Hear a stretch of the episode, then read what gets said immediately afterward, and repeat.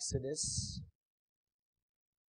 We're going to study tonight the outer enclosure or the outer courts. Thank God for His awesome, awesome Word. We have already looked at in Exodus 25, we have looked at the various contributions made by the people of the Lord in order to build the tabernacle of the Lord's. The title of the message last week was Christ, the true tabernacle. And tonight we're going to look at the outer enclosure. We won't go back to Exodus 25, but if you take time to read all of the various contributions that were made by the people of God to build the tabernacle, you will find that every kingdom contributed to the redemption of man every kingdom. The kingdom, the animal kingdom, contributed to the redemption of man.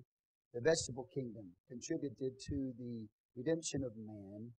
The uh, animal, vegetable, mineral kingdom, gold, silver, etc., contributed to the redemption of man. And then man, who brought the offerings to God, contributed to the redemption of man. The reason is, is because when man fell in the garden, the whole world, the whole universe, and the earth especially, fell into a curse. And so when Jesus Christ, the true tabernacle, came into the world to redeem man, he also, uh, when he died on the cross, provided provision for the curse to be lifted off of the earth as well. Everything was affected. The animal kingdom, the mineral kingdom, uh, of course, humanity, vegetable kingdom was all affected by the fall of man. So, when you look at this tabernacle, you will see that every kingdom contributed to the redemption of man. Let's go to Exodus chapter 27, beginning with verse 29. Tonight we will look at the camp. We will title the message tonight, The Christ of the Camp. The Christ of the Camp. Exodus 27, beginning with verse 9. Are you there? Say, if you are, say, Praise the Lord.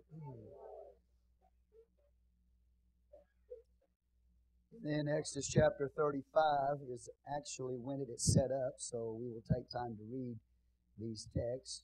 But Exodus chapter 27, beginning with verse 9.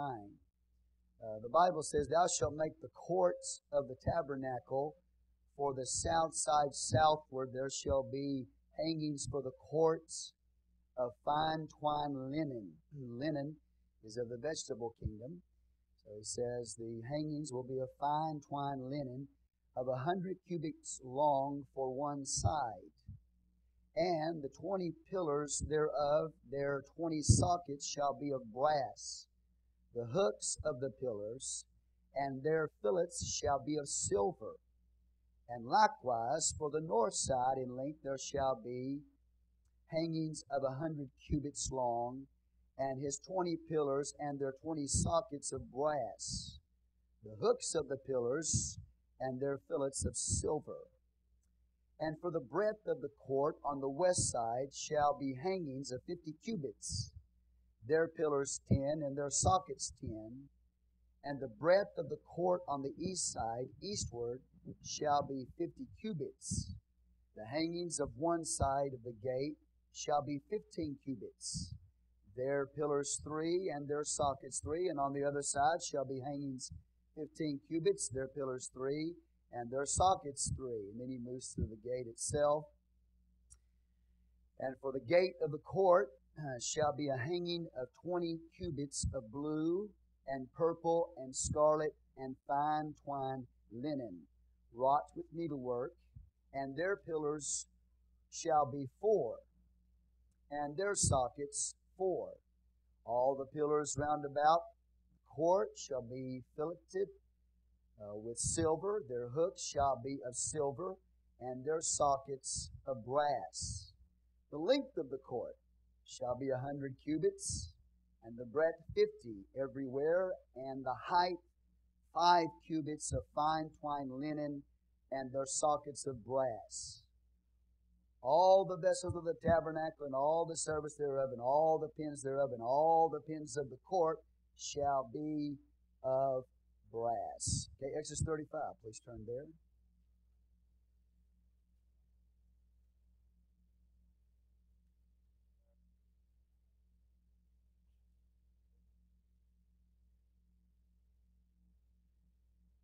Okay. Verse 17, Exodus 35 17. The hangings of the court his pillars and their sockets, and the hanging for the door of the court, the pins of the tabernacle and the pins of the court, and their cords, the cloths of service to do service, etc. On and on it goes. Okay, say amen.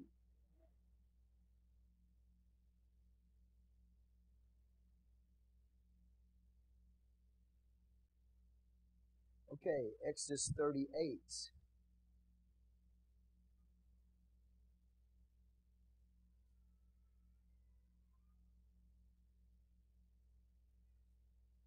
Exodus 38,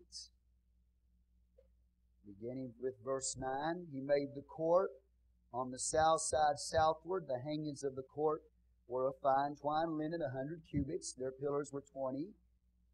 Y'all following this? Okay. Their pillars were 20, their brass sockets 20, the hooks of the pillars and their fillets were of silver. That uh, word fillet could also be translated bands. Okay, I'll explain that to you. And for the north side, the hangings were a hundred cubits, their pillars were twenty, and their sockets of brass twenty, the hooks of the pillars and their fillets, were bands of silver. And for the west side were hangings of fifty cubits, their pillars ten, their sockets ten, the hooks of the pillars and their fillets of silver, and for the east side, eastward fifty cubits. The hangings of the one side of the gate were fifteen cubits, their pillars three, and their sockets three. And for the other side of this court gate, on this hand and on that hand, were hangings of fifteen cubits their pillars three and their sockets three.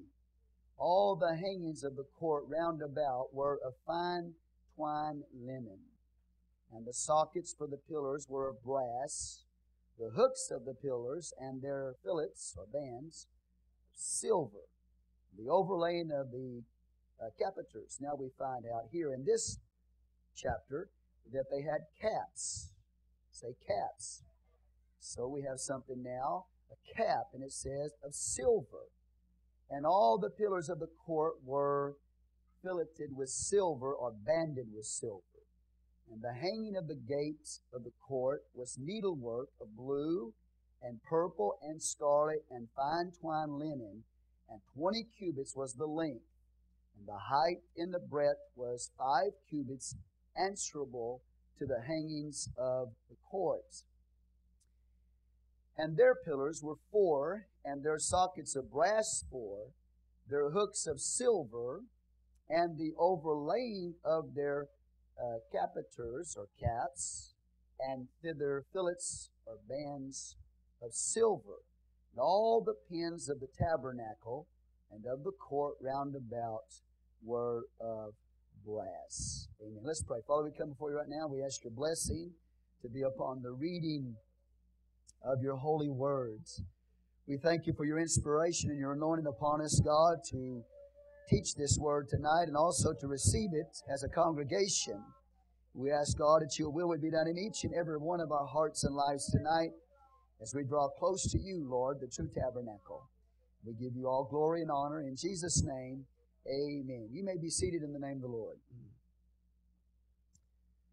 Now, before we get into the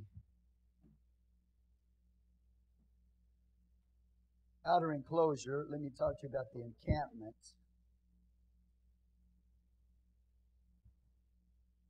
You're not going to be able to see this up here, but I will do my best to. Got to get the words off of it first.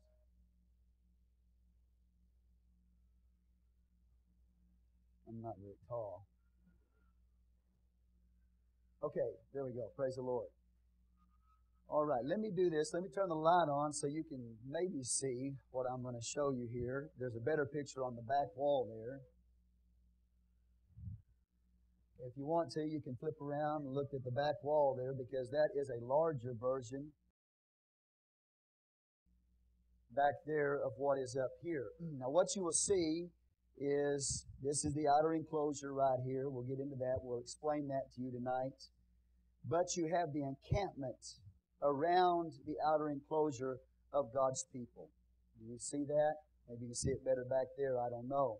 Now, the first thing I want to tell you is this was given by God at Mount Sinai right before they were fixing to make their journey. And so God wanted them to be in order as they traveled. Exodus 13, verse 18 reads this way. Brother Patrick will get it for me. Exodus 13, verse 18. You will not see it in the King James Version, but in other Bibles it tells you that they traveled five in a rank. Okay? So if you want to turn there as well and look at Exodus 13 and verse 18, uh, Brother Patrick will read that for us.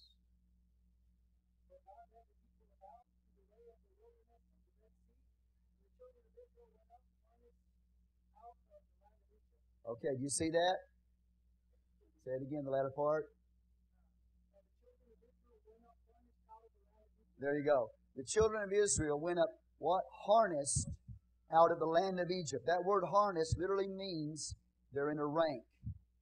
So it's a very orderly thing that God is doing as they are coming out of Egypt. They're coming out harnessed. They're coming out in ranks, and other translations or the margin of other Bibles say they came out in fives. You with me so far? Now, when you look at Numbers chapter 2, you have a, a figure or a number that is given for the amount of men that marched out of Egypt. Okay? And these men were of the age, military age, fighting age, 20 years or above. The scripture tells you in Numbers chapter 2 that there were over 600,000 men of age to fight, 20. And that is not including the Levites. All right? Because the Levites were not accounted into the men of war because God wanted to keep them alive. He didn't want the Levites killed. So they were exempt from war so they could do the ministry of the tabernacle. So over 600,000 men, 20 years or above, not counting the Levites, not counting the women, not counting the men. Numbers 2 will give you that. All right? with me so far? So if we add the Levites to it, and then for numbers' sake, and we add the women and the children to it, it is very easy to come up with a figure of two million people that marched out of the land of Egypt. Now, I don't know if we really can grasp how large of a group of people two million people are. Um, if you look at Odessa, Texas, the area of Odessa, Texas, the last I heard, I'm sure my population figures are off, but the last I heard, we're in around the neighborhood of 100,000 people in Odessa, Texas. Maybe a little bit more now with the boom. 100,000 people. Look how much area, how much territory it takes to have 100,000 people. And obviously, there are businesses, etc., etc., in Odessa, Texas, so all the land mass is not taken up by people. But 100,000 people or so live in Odessa, Texas. 20, I mean, 2 million people walked out of Egypt. So maybe that gives you an idea of how large these, this number of people were that came out of Egypt. It has been estimated that the camp of the people alone around the tabernacle would have been 60 miles long and 8 miles wide. Almost 500 square miles of space would have been needed to take care of 200 million people. That is a lot of people. And if they marched in five in a rank out of Egypt, the line, the distance here we're talking about of people in a line would have been 230 miles long. Now you think about that, that's almost to El Paso, Texas. So a line from here, Odessa, Texas, almost all the way to El Paso, Texas, was how long the line was of these people that came out of Egypt. That is a lot of people. Amen. Well, then you run into the problem of how you're going to feed all of these people. Amen. Some of you run into the problem of feeding five. God's going to feed two million people. And He's going to do it, He's going to feed them by raining down manna, bread from heaven, which was cooked in angels' kitchens. Now, if you think about it, how much food would it take to feed two million people? How much manna? Well, I sat down and I did a little figure, and I was told I wish Brother Timothy would have been with me at that night, but I did a little figuring. And if you had one pound of food per person, two million people, one pound per person per day, you would have to have, are y'all ready for this? A thousand tons of food, a thousand tons of food every day to feed that amount of people. And it has been estimated by others that it would have taken two trains full to transport that amount of food. Are y'all awake tonight? Well, what about water? Hey, you know, you're going through a desert and you got to make sure they have water. Well, God's going to provide water out of a rock. But how much water is going to be needed for two million people? You take one gallon of water per person, two million people. If you had a well flowing 6,000 gallons per hour, 72,000 gallons in a 12 hour day, it would take 28 to 29 wells pumping 6,000 gallons of water per hour, 72,000 gallons of water per day 28 to 29 wells continually flowing water in order to have enough water for those people. Well, then you got to worry about cooking all the foods. And where you going to get all the wood to cook the food with. I don't know where they got it, but I know they needed uh, food uh, or wood to cook the foods. Are y'all here? And if you gave each person two pounds of wood per day. Are y'all with me today? Are you awake? It would take over 200,000 tons of firewood to cook the food. Are y'all with me? So God did all of this.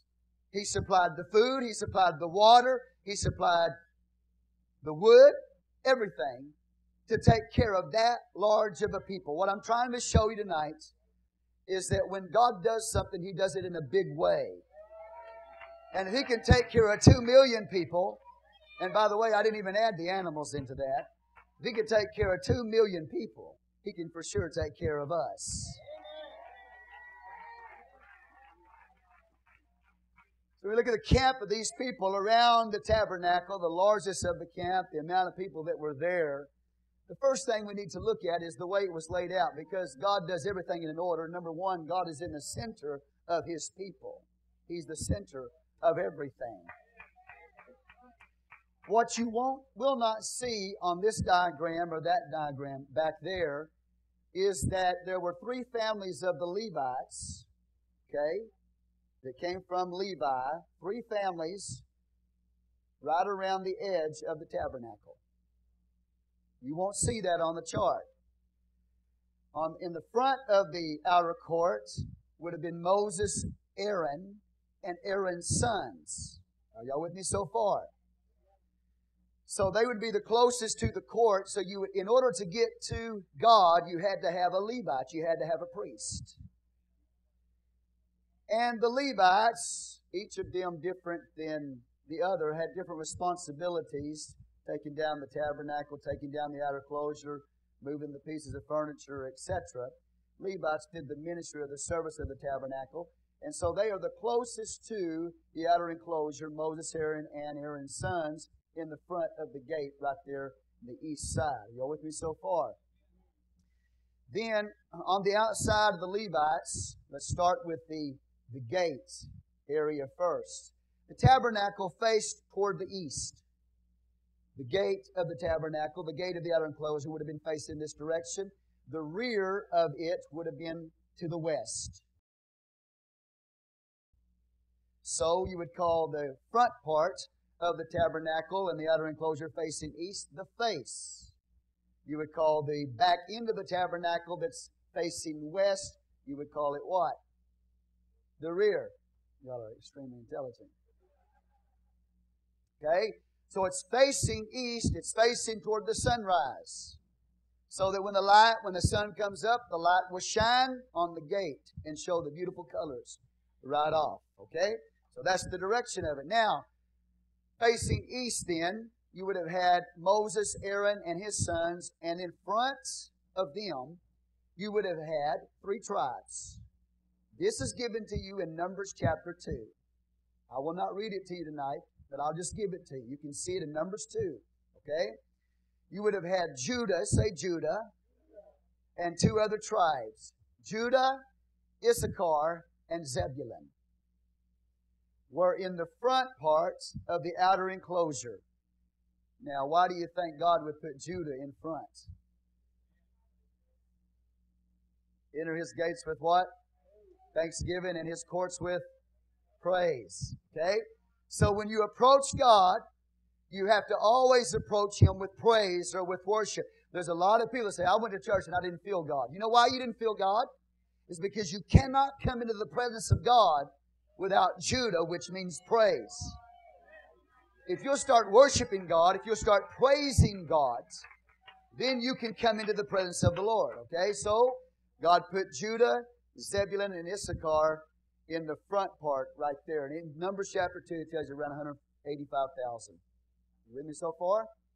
Now, in Numbers chapter 2, it will also tell you that these tribes had a banner that they lifted up high. It was a flag. Okay? Judah had a banner, and uh, the leader, the Bible na- names him in Numbers chapter 2, the leader would have had that banner lifted high above his tent. And that banner over Judah, Zebulun, and Issachar was the banner of a lion. Now, you don't get that in the Bible. The Bible doesn't tell you what was on the banner. The Bible tells you who was the three, three tribes together in the front. It tells you they had a banner that they lifted up, but it doesn't tell you what is on the banner. You have to go to Jewish or Hebrew studies, history, to find out what was on the banner of Judah. Every tribe had a banner. All of them did. But the three tribes, Judah, Zebulun, Issachar, Judah being the leader, they would walk, those three tribes would walk under that one banner, and it was a lion. And it was, history says, or Hebrew teaching, Jewish, like for example, Jewish encyclopedias say, that that banner had a beautiful gold line on it with a scarlet field on the back. And when they went forward, they lifted that banner high, that standard high, with the lion on it, because Jesus is the lion of the tribe of Judah. In fact, in Genesis 49, when we have the prophecy given there, the Bible says Judah is a lion's whelp. So even though the Bible doesn't tell us what was on the banner, uh, Jewish history and Jewish encyclopedias tell us it was a lion. That sounds absolutely correct. Jesus is the lion of the tribe of Judah. In Genesis 49, Judah is called a lion's whelp. So a beautiful gold lion with a scarlet field or background on that banner. Say amen. We go over to the south side, which is this side, if you're looking at it, this side, because remember, the tabernacle faces east. On the south side, you had Gad, Simeon, and Reuben. Say Gad, Simeon, and Reuben. These three tribes marched under the banner of Reuben. As I said, each one of them had their own banner, but they marched under the banner of Reuben when they marched. And the banner of Reuben, Jewish history says, was the face of a man. And it was on gold. Either the face of the man was gold or the field that it was on was gold. And they marched through the wilderness with this banner lifted high This standard lifted high with the face of a man upon that banner. You go around to the backside, you got Ephraim, Manasseh, and Benjamin on the backside, 108,000 108, in number. And Ephraim, Manasseh, and Benjamin had also a banner, and Jewish encyclopedias say that banner was the banner of an ox or a calf. Coming around over onto the uh, north side, you would have had Naphtali, Dan, and Asher. Say Dan. Naphtali, Dan, and Asher. Now, originally, if you look in Genesis 49, the Bible tells you that Dan is a serpent by the way. So originally, Dan's banner was a serpent. But uh, a descendant of Dan, let's go to Numbers 225, did not like having a banner with a serpent on it. Would you like to have a banner with a serpent on it? Identifying you?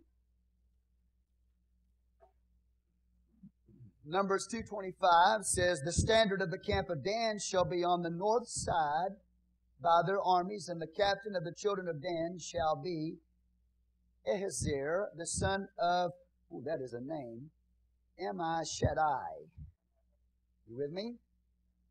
So we have the name of the captain, Ahiezer. Ahiezer.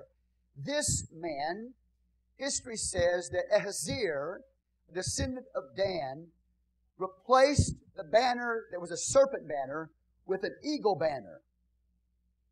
So that Dan walked under the eagle banner, the serpent eater. Because he didn't like, as I said, having a serpent to be the thing that identified him. So a descendant of Dan is given there in Numbers 225, changed that from a serpent to an eagle, a serpent killer. Okay? So we have now gone all the way around. We know the banners. In the front, Judah, the lion. Over to the south side, Reuben, a man. On the back side, Ephraim, that is the ox. And on the north side, Dan, the banner was an eagle. And that eagle was on a beautiful blue field, history says. Now, they marched with these standards or these banners. Every time the Spirit of God would move, they would move. When He stopped, they stopped. And they would march. They would lift those banners high as they went through the wilderness. And as they went through the wilderness with these banners lifted up, you will notice it was in the shape of a cross. So if you were to get in a plane and you were to fly high above this encampment, you would see a huge cross going through the wilderness. Because, I mean, it's all a type and a shadow of the Lord Jesus Christ. They walked with those standards, those banners, and probably did not have any idea that what they were carrying was the gospel of the Lord Jesus Christ. They didn't realize what they were doing. When Judah lifted up that banner of the lion, the Bible says that Jesus is the lion of the tribe of Judah. Are y'all with me tonight? When Reuben lifted up that banner of the man, and Ephraim lifted that banner of the ox, and Dan lifted that banner of the eagle, they had no idea that they were carrying the Gospels. Because Matthew presents Jesus as king. So we have Judah, the lion, seen Matthew, the lion of the tribe of Judah. And then Mark presents Jesus as the sacrifice, the servant of the Lord, like an ox would be a sacrifice or a servant. Luke presents Jesus as the perfect man. Reuben lifted up the man banner. And then John presents Jesus as God come in the flesh, the eagle banner.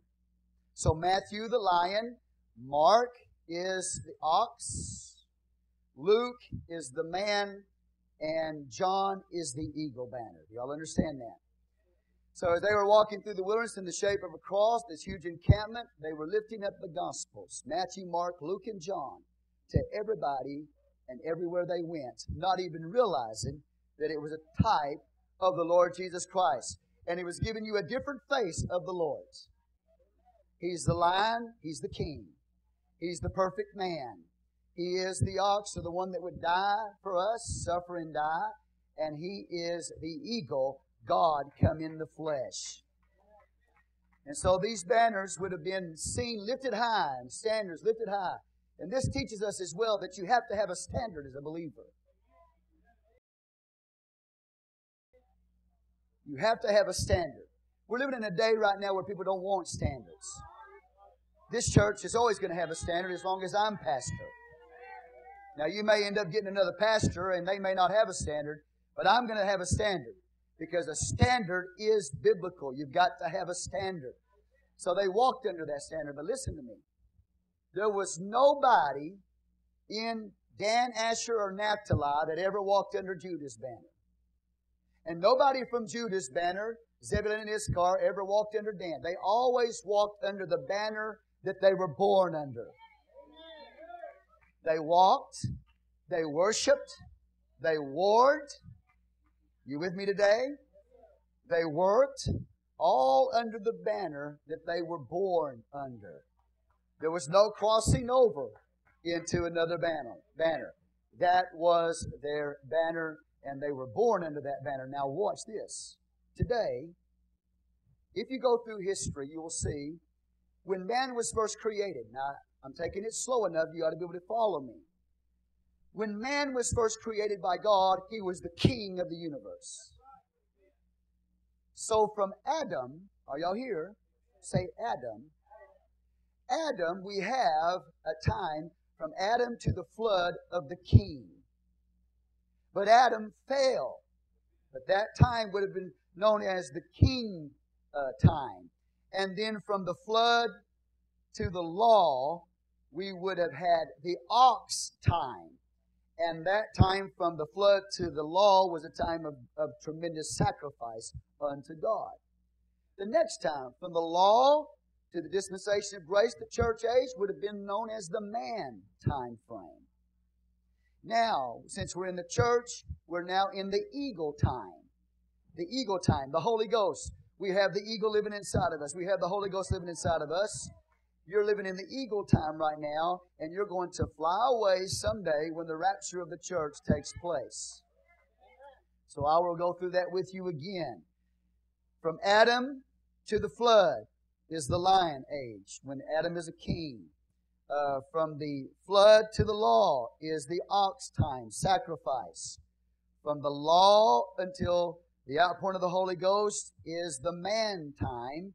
And then from the outpouring of the Holy Ghost to the present is the eagle time. So you are living in the eagle time right now, getting ready to fly out of this earth. Now, when you put this all together, ultimately, we're walking under the blood-stained banner of Jesus Christ. But remember this. The only way you can walk under His banner, worship under His banner, work under His banner, is if you've been born underneath it. If you, you have to be born again of the water and the Spirit, or you do not have a banner that is over you today. Say amen. But if you're a born again believer today, you're a part of God's people, a part of His camp, and you are really in this time frame under the eagle banner. But it's the blood-stained banner of Jesus Christ. Now, if you look in the scripture, you'll see in Jeremiah chapter 23 and verse 5, you will see there that Jesus is called something very significant. Jeremiah 23 5. Let me get it for you. It lets you know that Jesus is king, the branch, the king. Jeremiah 23 5. Turn over there if you'd like.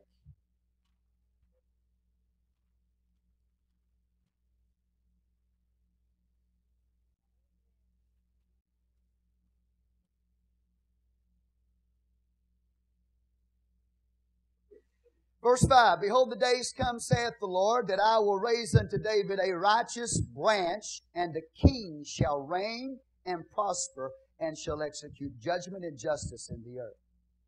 So now we see that this one that's going to come, Jesus, the prophecy tells us that he is a branch and he is the king. Say the king. The lion. Let's go to Zechariah 3.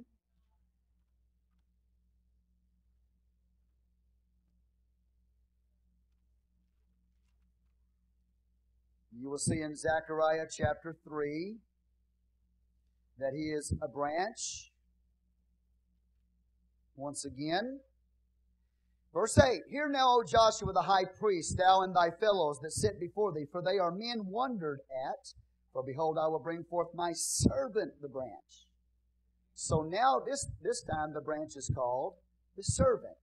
There he is, the ox. You with me so far? In Zechariah chapter 6, if you go over there, Zechariah chapter 6, you will see once again in verse 12 and speaking to him, saying, Thus speaketh the Lord of hosts, saying, Behold, the man whose name, oh, look at this, the man whose name is the branch, he shall grow up out of his place and shall build the temple of the Lord. So Jeremiah 23, 5, we see that the branch is called king. And in Zechariah 3 and verse 8, we find out that the branch is called the servant. In Zechariah chapter 6 and verse 12, we find out that the branch, Jesus, is called a man. Go to Isaiah 4 2.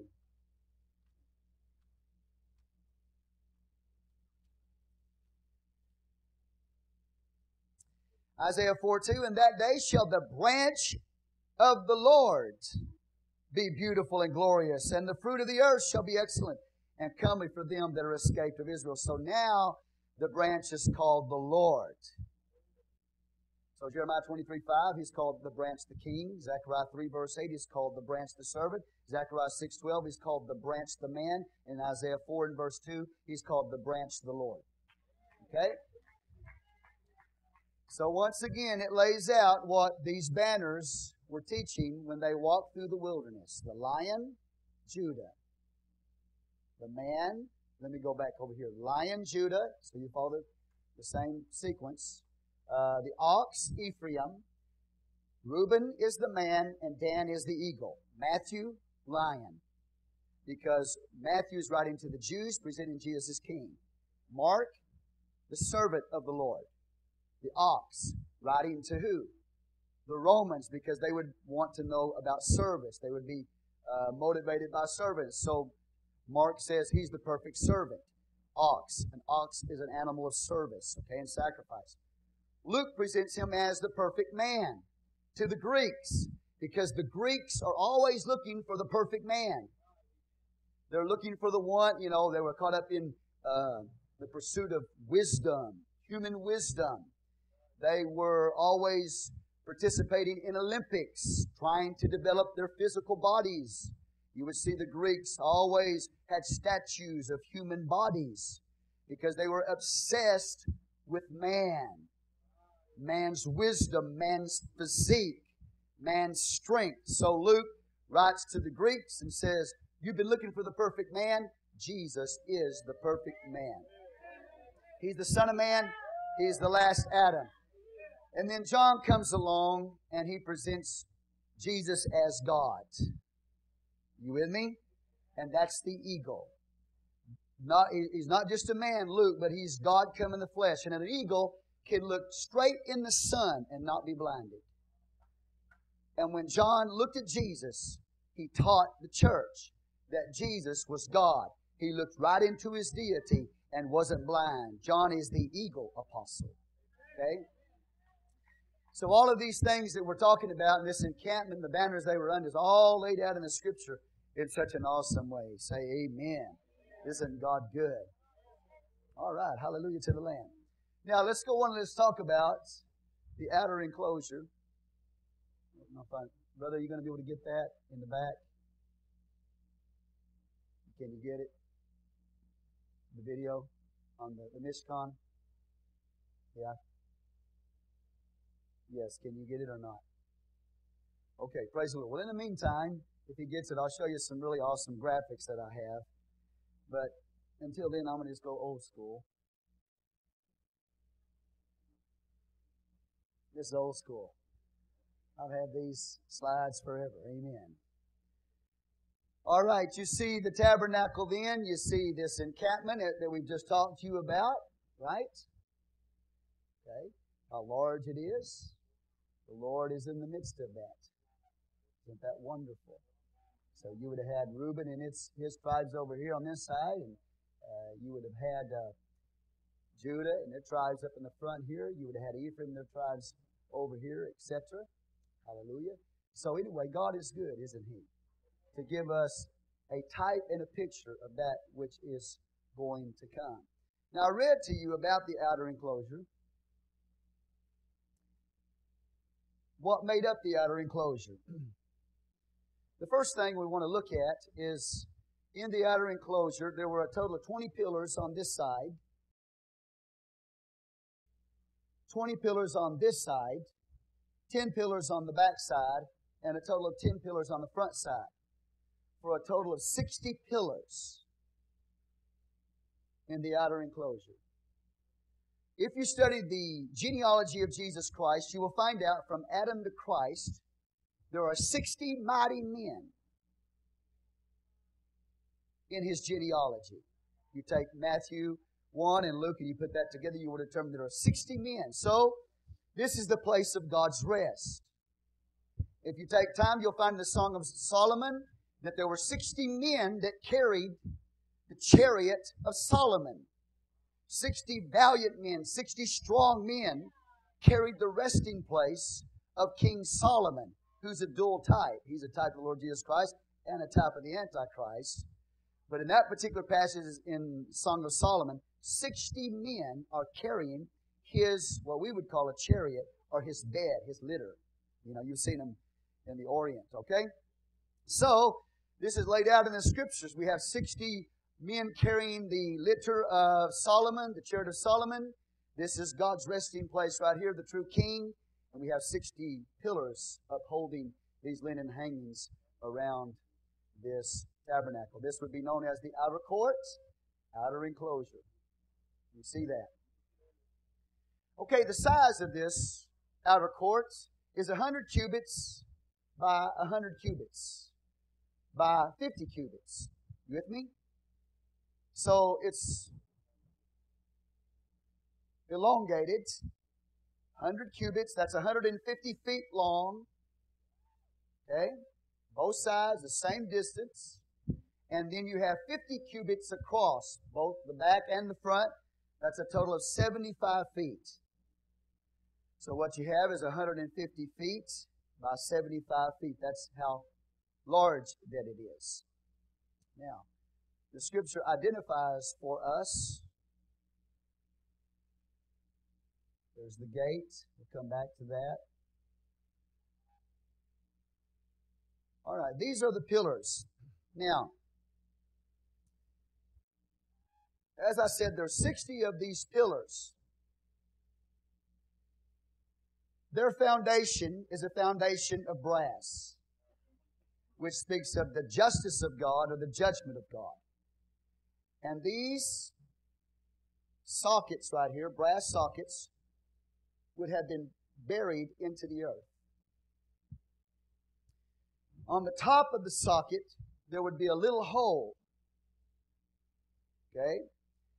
That this pillar right here would slot into. So like a finger going down into the socket, right?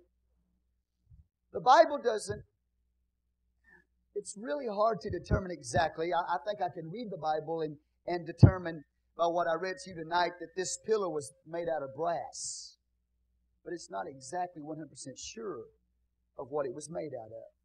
Some people believe it was just made out of shittim wood.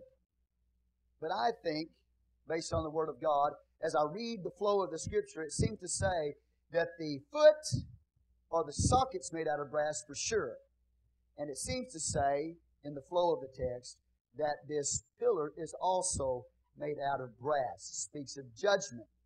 Now, the Bible tells us as well, I don't uh, know that this particular shape of the hook right here is exactly right or not. But in the top of this pillar, there would have been a hook.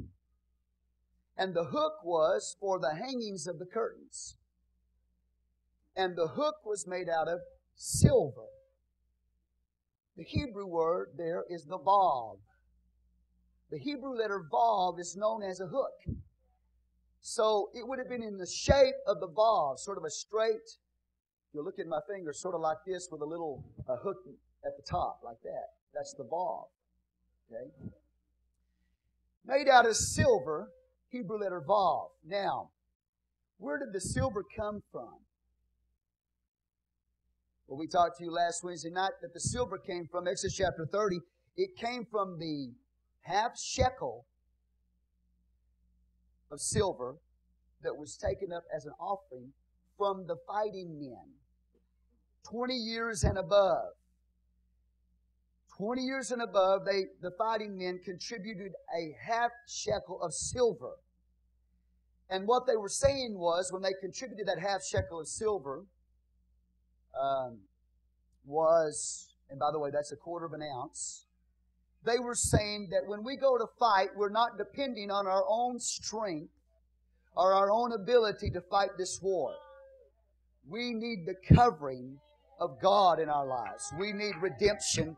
We need atonement in our lives to protect us when we go off to war. So take the half shekel, a quarter ounce of silver, and make the hooks and the cap uh, uh, out of that because it is atonement. It, it speaks of redemption. So the half shekel was known as redemption money or atonement money. That's where they got the silver, the shape of a vav. Amen. All right, at the top of that pillar, there would have been a silver cap. We read that in uh, chapter 38 uh, in the Bible. Now, going back real fast, if you'll look at Revelation 4 and 5, you'll find out that there were four living creatures that had the face of a lion, a man, an ox, and an eagle. So there's some more things to go with what I showed you on the camp. But all right, you with me so far? Now, this atonement money that made this silver, half shekel, a quarter ounce of silver, went into making the silver of this beam, pillar. What you don't see here, and if we have a chance to get the real awesome graphics that I have, computer graphics I have of it, you will see bands of silver wrapped around the pillar. It's called the fillets. Really, it's, it can be translated bands. So there were bands of silver that wrapped these pillars as well. It could be that they were held together by a, a cord running across the top. I'm not sure. The Bible's not clear on that. But it's debated whether or not there was a cord going through the top or through the middle, or if there was just a band that secured these posts together that wrapped the posts. You with me so far? What is, what is interesting is that the half shekel, which is a quarter ounce of silver, if you go into the Gospels and you remember that Jesus needed to pay tribute. And he told Peter to go and cast, you know, a hook into the water, and he would catch a fish, and in the fish's mouth there would be money. If you look in the margin of your Bible, the amount of money that was caught in the fish's mouth was a half an ounce. You with me? It's twice as much as the half shekel. So when Peter got that money out of the fish's mouth, it was a half an ounce of silver. And what it's showing us is this. Jesus said, You go catch the fish, you get the silver for me and for you. So the money he got out of the fish's mouth was twice as much, twice as much as this uh, atonement money, the half shekel, because the Lord wanted him to know that by his sacrifice, he would, he would pay the price for Peter's sin. So he said, You get that, you pay for me, and you pay for yourself as well, because what he's going to do is going to take care, Jesus himself will take care of Peter's sin. If you take time to study that, you will see that. Now, all right, so does everybody understand so far? Brass foot, most likely brass pillar, speaks of the judgment of God with silver hooks and silver caps. Notice it doesn't say a crown, it says a cap. Amen. Now, when you look at the outer enclosure, everything in the outer enclosure is shittim wood or acacia wood overlaid in brass. When you get into the holy place, everything in the holy place is shittim wood overlaid with gold. When you get in the Holy of Holies, you have gold over shittim wood once again. You understand? Everybody get that? Okay. Let me show you some other things about these pillars.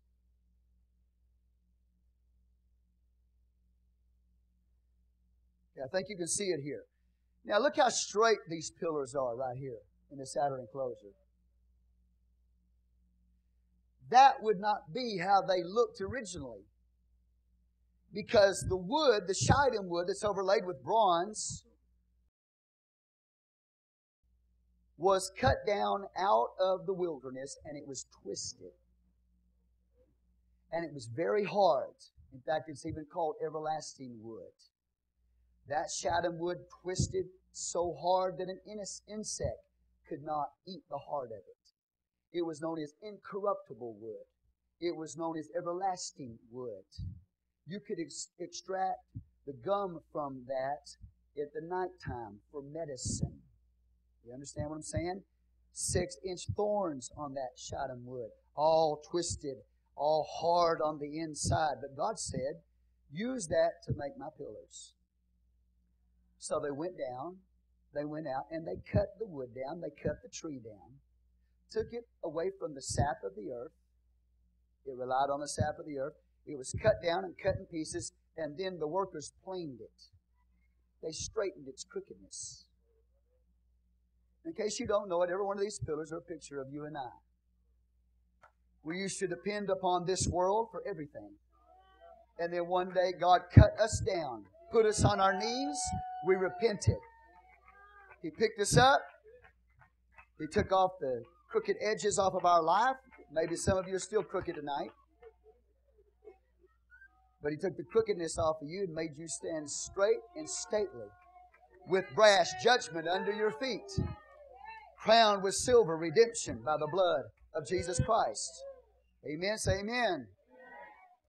And so there you are. You're standing there. Now you're a pillar in the house of God. Notice over here, we have a cord that's coming from the top of the pillar, and it is connected to a stake, a pin that's driven into the ground. The pin's not driven all the way into the ground. Part of it's in the ground, part of it's out of the ground. Amen? Tied to that pin is a cord. The Bible doesn't say, at least I haven't found it, what the material was of the cord. It could have been linen. It could have been goat's hair. Okay? But there was a cord that went from the stake all the way to the top of this pillar right here. So we have, when you look at this stake in the ground, you have the death of Jesus. Okay? The stake's put into the earth. But the part that's showing speaks of his resurrection. So the death and resurrection of Jesus Christ, tied to the top up here of redemption. Romans 5 tells us where sin did abound, grace did that much more abound. You've got the judgment down here, and you've got the grace of God at the top. And there we are standing all around, each one of us, standing with judgment under our feet based on the death and resurrection of Jesus Christ, where sin did abound, grace did that much more abound, tied to the top, we're covered in silver. Isn't God awesome? He is fantastic. I'm glad I know him. He cut me down one day, just like he did Paul. He cut Paul down on the road to Damascus, and he placed me in his outer enclosure and then ultimately, we're also seen over here in the tabernacle. Does that mean anything to you tonight?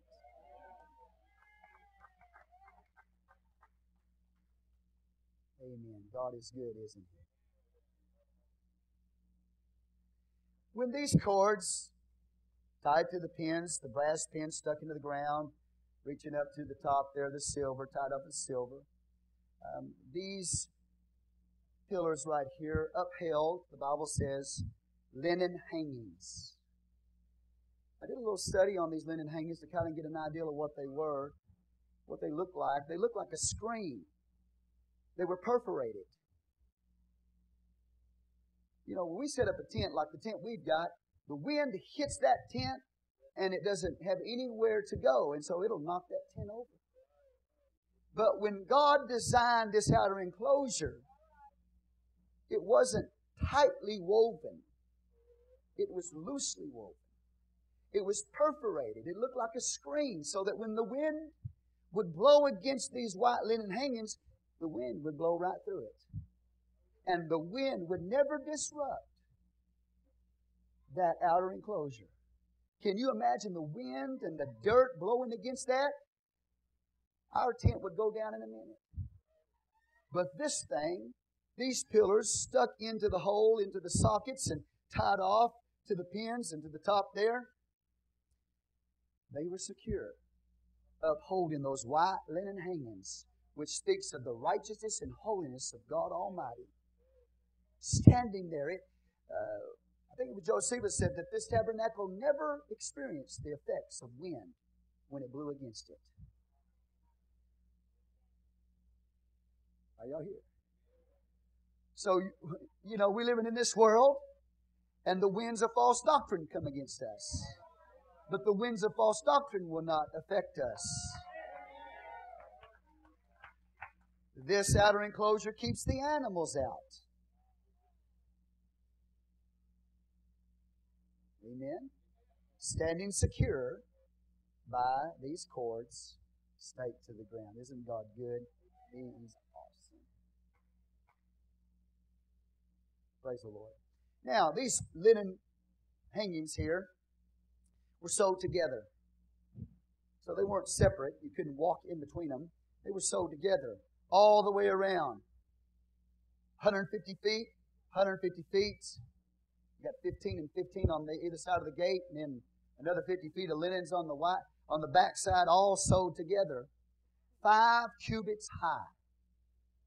Five cubits, if you take a measurement of a foot and a half, five cubits would be seven, what, seven and a half feet? Seven, seven and a half feet tall. Notice this. The white linen speaks of the righteousness of Jesus Christ, the holiness of Jesus Christ in his earthly walk. It was tied off down at the bottom, secured at the bottom. It was over seven feet tall, so that you couldn't climb underneath it. You couldn't climb over it. You couldn't even see over it unless you were a basketball player. But that speaks of the law of God. And the law of God bars the sinner from, from approaching Him. His holiness, His law says, Do not come near me. And His law is, was too tall for man. The law wasn't given to save man. The law condemns us. It was too high. We have come short of the glory of God. So when you came to that linen hangings there all the way around this outer enclosure, you couldn't get through it. You couldn't climb over it. You couldn't climb underneath it. There was no way to get into that tabernacle except with, without going through the gate. The law of God kept us out of God's presence because we did not attain to his righteousness. Seven, seven and a half feet tall. The Israelites, and, I, and this includes the Levites as well that were around it. The Levites couldn't go underneath, above it. No person could go to the tabernacle this way of the white linens. So when they came out of their tents, Song of Solomon talks about the tents of Kedar. Black is the tents of Kedar. I believe that all the tents that surrounded this outer enclosure were black. And when the Israelite walked out of that black tent, which speaks of ignorance and sin, he turned his back on that black tent and he faced toward that white linen hangings. He turned his back on the world. He turned his back on sin. He turned his back on ignorance and faced that tabernacle. If he was over here on this side, the law, the linen hangings, would lead him around to the gate. He would feel, I can't get in here. I want to get in the presence of God. I can't climb under. How am I going to get in the presence of God? So he'd feel his way around and he'd come and he would see a gate. That gate's 20 cubits wide, 30 feet wide. This was the only way into the presence of God was through that gate. That Israelite man turning his back on those dark tents, sin, the world, and ignorance. He's facing this tabernacle. He sees that white linen hanging, the righteousness and the purity and the holiness of God. He sees each one of these pillars, judgment under their feet, capped with silver, secure into the earth by a cord, the cord of love, God's love. He looked up and he saw through the gate, he would see the light of God. He would see God. He would see that Shekinah glory cloud. He would see the power of God. He would see the sacrifices. He would see the altar. He turned his back on all that darkness and turned to the light of God. And those linen hangings, which speaks of the absolute purity and righteousness of God, led him to this beautiful gate that was in front of the tabernacle. Now, I read it to you already, so I won't read it to you. But there were three pillars. On one side, 15 cubits of white linen hangings. Three pillars on the other side, 15 cubits, white linen hangings. But in the middle, there were four other pillars that were holding up this gate 30 feet wide, 20 cubits wide. Wide, not narrow, but wide. And when that Israelite looked at that gate, he saw the colors in that gate. It was different from these white linen hangings. He saw scarlet, which speaks of the cross, the blood of Jesus. He saw in that gate the purple, which speaks of Jesus being the king, speaks of royalty. He saw in that gate blue. Jesus is the Lord of heaven. And if, of course, it was made out of linen, which is white, which speaks of the holiness of God. That gate is Jesus. In John 10, Jesus said, I'm the door to the sheepfold. And notice it was held up by four strong pillars Matthew, Mark, Luke, and John. All holding up Jesus Christ to the world. Letting them know the only way to be saved, the only way to be in the presence of God is to go through that wide gate with your sacrifice. Matthew, Mark, Luke, and John is seen right there. When you get beyond the gate, you move into the book of Acts. Say, Praise the Lord. The gate leads you to the altar. Jesus died on the cross, repentance for us as well. We'll get to that in just a moment. Then the laver, Hallelujah. Say, Praise the Lord. So you go through the Gospels here in the outer court, and you walk in the holy place, and we will see it when we study it. The number of 50 is stamped all over that holy place. That speaks of the Spirit of God. So that when you get in there, in the holy place, you're in the book of Acts. When you get in the Holy of Holies, you're in the book of Revelation, the throne room, the glory of God. You start out in the Gospels, you go to the book of Acts, Holy of Holies, and then to the glory of God. It's all laid out beautifully and perfectly. Say, Praise the Lord. Now, brother, what you'll want to do is you'll want to get that one right there, yes. Uh, let me let me look at it real fast. Uh, we're not going to do that because that'll give a complete breakdown of it. So I want you to please go back to the beginning and go down there to that verse by verse exploration. Okay. And I'll read that. Uh, I won't read the scriptures. Okay, over here, this next. No, no, no, no. No, no. You're in the right place. You see right here, this next? You see the word next on either side? There you go. Okay. Now just keep on going and I'll tell you when to stop.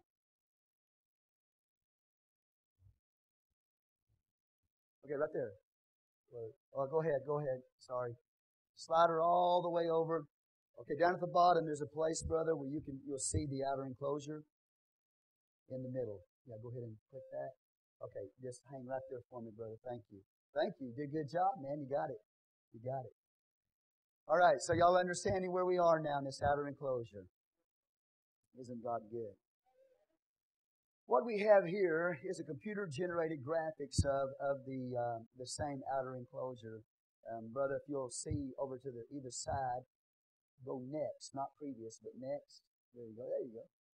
All right, look at this. We have it. You shall make the courtyard of the Mishkan. Mishkan means tabernacle on the south side, of the current courtyard. Just go through them. Let's look at the pictures. I've already read the scriptures to you. No, that's go next. There you go. All right, next. All right, you see those 20 pillars right there? We've already talked to you about them. Go ahead. Next. On the other side as well. And then we got the 10 on the back side. Next. Next. All right, we got three pillars on either side of the gate. Next. We got the other side, three pillars on either side of the gate. And there's the gate. Now, I'm not saying that it had the line on it. I'm not sure if it did or not. Uh, but you have all the colors in it. You have the, the scarlet and the purple and the white and the blue. All speaks of the Lord Jesus Christ. Okay, go ahead, brother.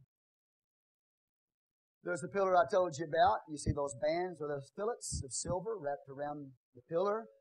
At the foot there, you see the finger that would go into the brass socket. Next. There it is. It gives you the size of it. 100 cubits by 50 cubits. Next.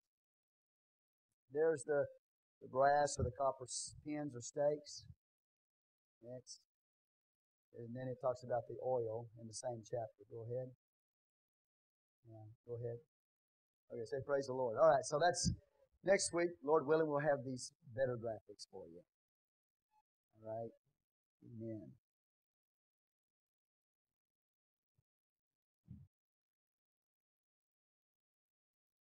Amen. Isn't God good?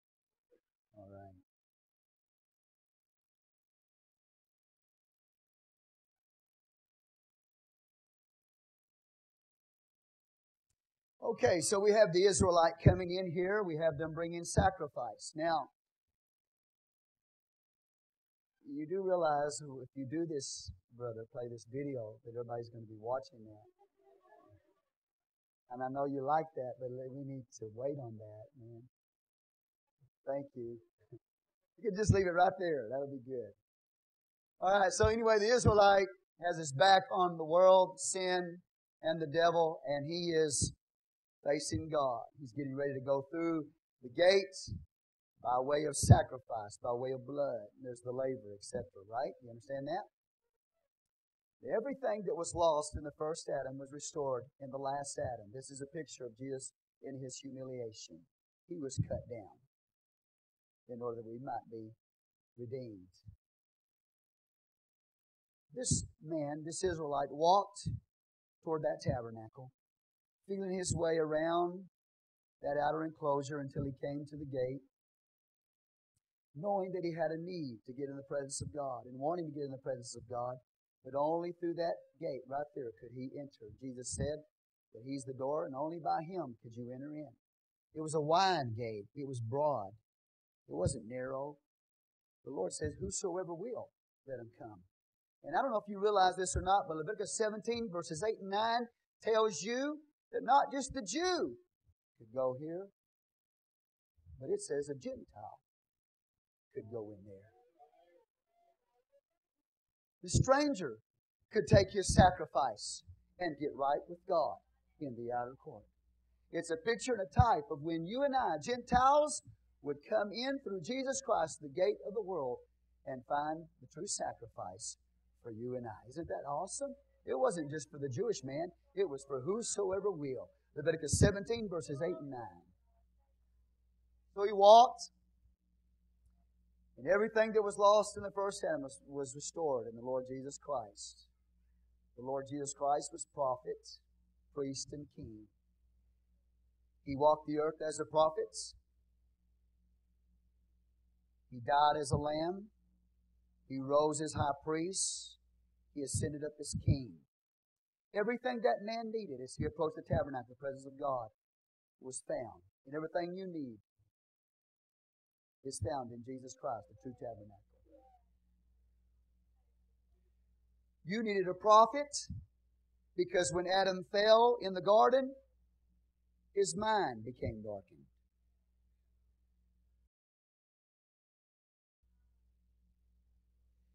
A prophet enlightens the minds of the people. And because we had fallen, our minds were darkened. So Jesus comes into the world as a prophet to enlighten your minds.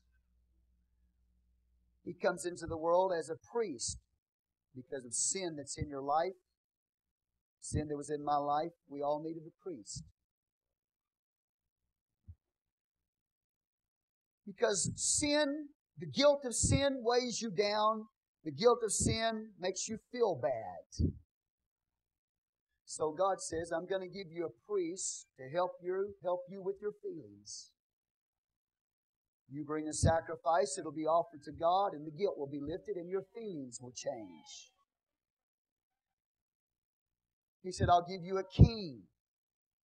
A king directs the wills of the people. You don't know what to do, so God says, I'll be your king. I'll direct your wills. I'll tell you what to do when you don't know what to do. He's prophet, priest, and king but he died as a lamb. This is all taking place inside this outer enclosure. Everybody had to go by way of the altar in order to come into the presence of God. That speaks of Calvary. Aren't you thankful today that He died for you?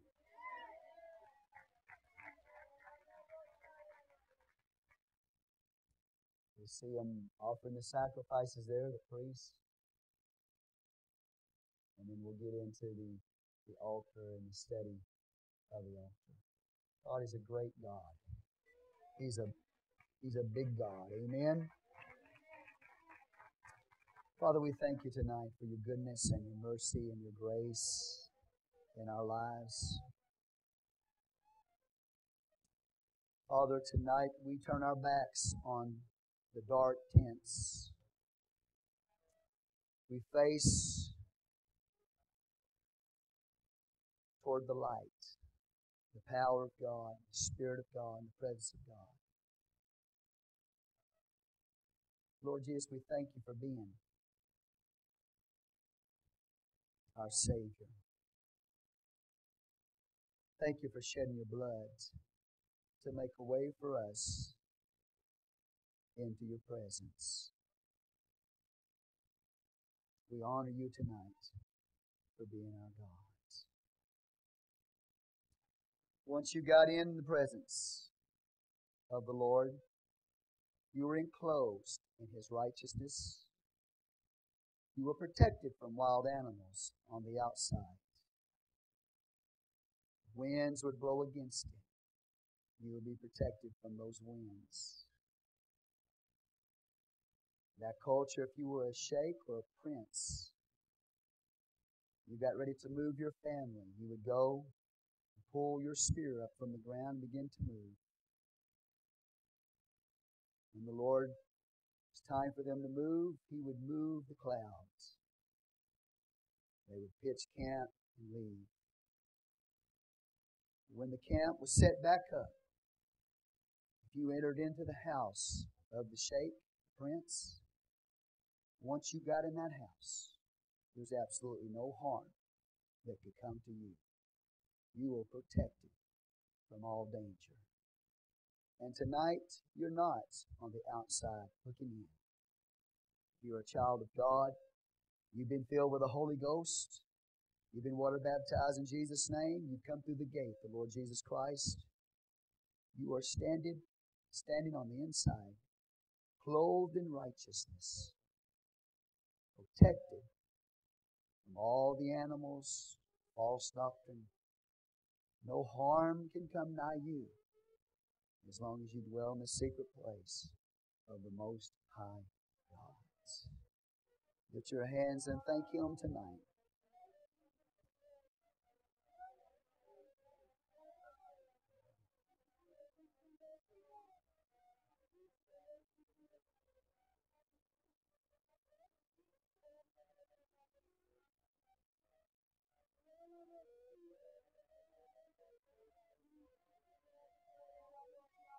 You may be going through something right now. But where sin did abound, grace did that much more abound. You take an axe to a tree, you hit that tree, that tree is wounded and it bleeds. But with time, that tree where it's been cut, that area becomes the strongest place of that tree. Tonight you may have been hit and hit really hard. You may be bleeding tonight. But with time, the Spirit of the living God will heal you in that area, in that place right now where you are weak will become the strongest part of your life in the hands of God. Where sin did abound, grace did that much more abound. If you love Him tonight, lift your hands. He's right here in the midst of you. That's where He desires to be. He will never become second place in our life. He must always be first place. Lord, shine brightly inside of us. We thank you for the blood. We thank you that we're a part of the camp of Christ. You are the Christ of this camp. In Jesus' name we pray. Amen. Amen. Just lift your hands and just love Him. Hosea 11 tells you He drew you with the cords of love. Those cords tied to redemption, down to a stake partly in and partly out of the earth, his death and resurrection. He leads you with cords of love today. Will you come to him if you don't know him?